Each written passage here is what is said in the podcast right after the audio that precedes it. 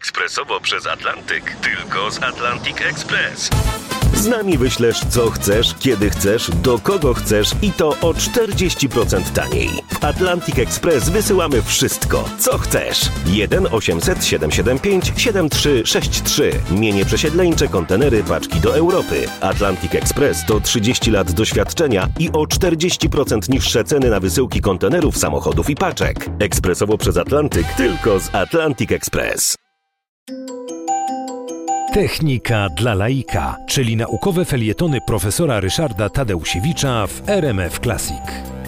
Ludzie, tak jak i inne stworzenia żyjące na suchym lądzie, zamiast oceanu, który otaczał pra organizmy życia, zabrali ze sobą cząstkę tego praoceanu w postaci krwi, która krąży w naszych żyłach.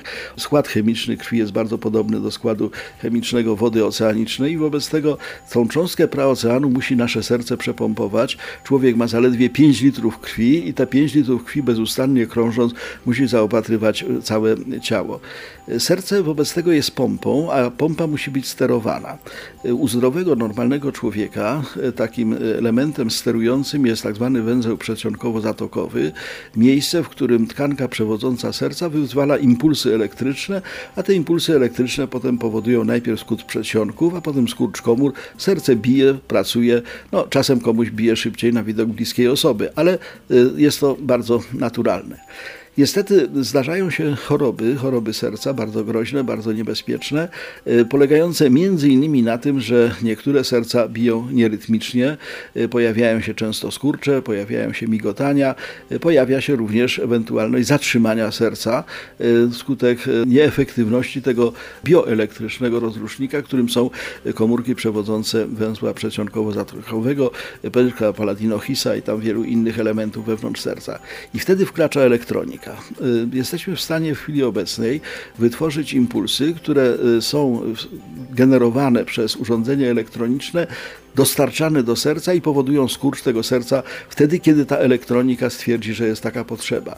Y, oczywiście to na początku była bardzo wielka przygoda, czy rzeczywiście uda się to serce uruchomić i okazało się, że pierwszym człowiekiem, który elektrycznie za pomocą urządzenia technicznego uruchamiał i napędzał serce swojego pacjenta był lekarz Ake Senning. To był 1958 rok. To, była, to był okres, kiedy kiedy, właśnie zaczęto myśleć o tym, żeby serce napędzać impulsami elektrycznymi generowanymi sztucznie. Rozrusznik to jest nie tylko urządzenie generujące impulsy dla serca, ale dodatkowo obserwujące to serce. Póki e, serce działa normalnie, to rozrusznik się nie wtrąca. Natomiast jeśli serce zaczyna pracować nienormalnie, w tym momencie następuje strzał e, impulsu elektrycznego tego rozrusznika i rzeczywiście to przywraca sprawność, ratuje życie bardzo wielu ludziom. Z tego bardzo wielkie wysiłki e, wkłada się w tej chwili w to, żeby baterie, zasilanie właśnie rozruszników serca starczało na długi czas, najlepiej aż do końca życia danej osoby bez konieczności reoperacji. No ale różnie z tym bywa. Okazuje się, że najbardziej e, skuteczne pod względem długotrwałości działania baterie oparte na zasadzie ogniwa jądrowego nie zyskało aprobaty. Ludzie się boją tego. Z tego mamy baterie litowe, właściwie prawie takie same jak, jak w naszym telefonie telefonie komórkowym. No tyle tylko, że zamiast napędzać telefon, napędzają nasze serce. Ale niech nasze serca dzisiaj napędza wiosna.